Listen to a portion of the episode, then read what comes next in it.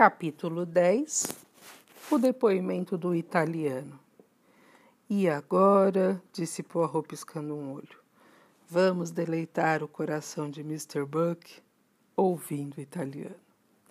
Antônio Foscarelli chegou ruidosamente ao carro-restaurante. Seu rosto brilhava, era um típico italiano. Seu francês era fluente, tinha um leve sotaque apenas. Seu nome é Antônio Foscarelli? Sim, monsieur. O senhor Javi é cidadão naturalizado americano? Sim, senhor. É melhor para os meus negócios. É representante da Forte? Sim, o senhor sabe. Seguiu-se uma prolongada explicação. Ao final, sabiam de tudo sobre o negócio de Foscarelli, seus métodos, viagens, lucros e sua opinião sobre os Estados Unidos e a maioria dos países europeus. Era o tipo do homem do qual não se precisa arrancar informações, ia logo dando todas. Seu rosto infantil brilhava quando, em um gesto mais eloquente, enxugou a testa com um lenço. Como veem, disse, estou nos grandes negócios, estou atualizado, entendo de vendas. O senhor está nos Estados Unidos há dez anos? Sim, monsieur. Ah, como me lembro do dia em que tomei o navio rumo à América, tão longe, minha mãe, minha mãezinha, minha irmãzinha. Poirot interrompeu a reminiscência. Durante a sua viagem nos Estados Unidos, sua vida aqui, alguma vez encontrou-se com um morto? Nunca, mas conheço o tipo, muito responsável, muito respeitado, muito bem vestido, mas por trás disso tudo, algo errado. Pela minha experiência, posso dizer que ele era um vigarista. Sua opinião é bem correta, esclareceu Poirot secamente. Hatchet era Cassette, o sequestrador. Eu não lhe disse? Ah, aprendi a ver as coisas só na América que ensinam como a gente, quem, como a gente vende. Lembra-se do caso Armstrong? Não me lembro bem, se não me engano, era uma menina, quase bebê, não era? Sim, uma tragédia. Bem, essas coisas acontecem, disse o italiano filosoficamente, principalmente numa grande civilização como a América.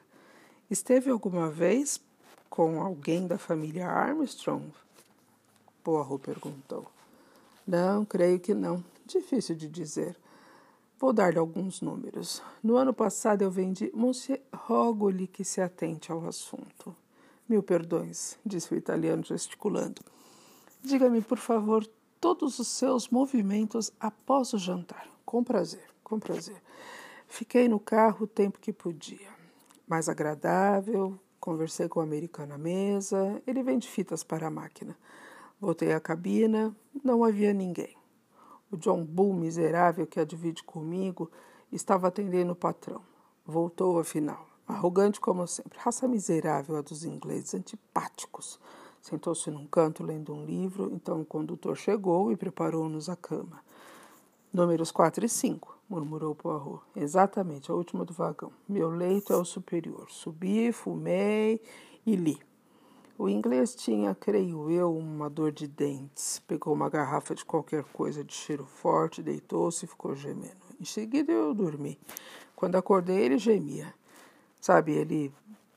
Sabe se ele deixou a cabina alguma vez durante a noite? Creio que não. Isto é, não que eu ouvisse. Basta abrir a porta que a luz do corredor acorda a gente, pois parece que a alfândega chegando. Ele alguma vez falou-lhe de seu patrão? Demonstrou ter raiva dele? Eu já lhe disse, ele não fala nada, é muito antipático. O senhor diz que fuma. Cachimbo, cigarros, charutos, apenas cigarros. Poirot ofereceu-lhe um. Já esteve em Chicago? perguntou Buck. Oh, sim, uma boa cidade mas conheço mais Nova York, Washington, Detroit. Já esteve nos Estados Unidos? Não, devia ir. Poirot colocou uma folha de papel à sua frente. O senhor pode assinar isto e colocar seu endereço permanente, por favor? O italiano desenhou o nome. Levantou-se sorrindo mais do que nunca. É tudo? Os senhores não vão me chamar de novo? Bom dia, então, monsieurs. Faço votos para que possamos vencer a neve tenho um encontro em Milão, balançou a cabeça com tristeza. Vou perder um negócio. E partiu.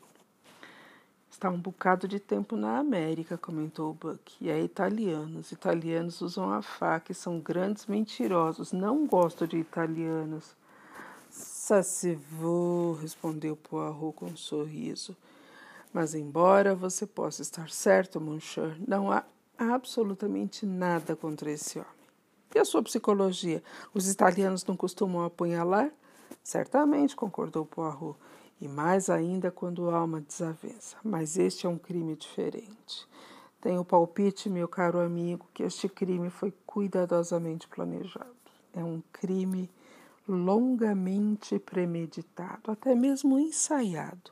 Não se trata, como direi, de um crime latino. O crime indica um cérebro frio, deliberado, eu diria anglo-saxônico. Poirot pegou os dois últimos passaportes. Vamos ouvir Miss Debenham.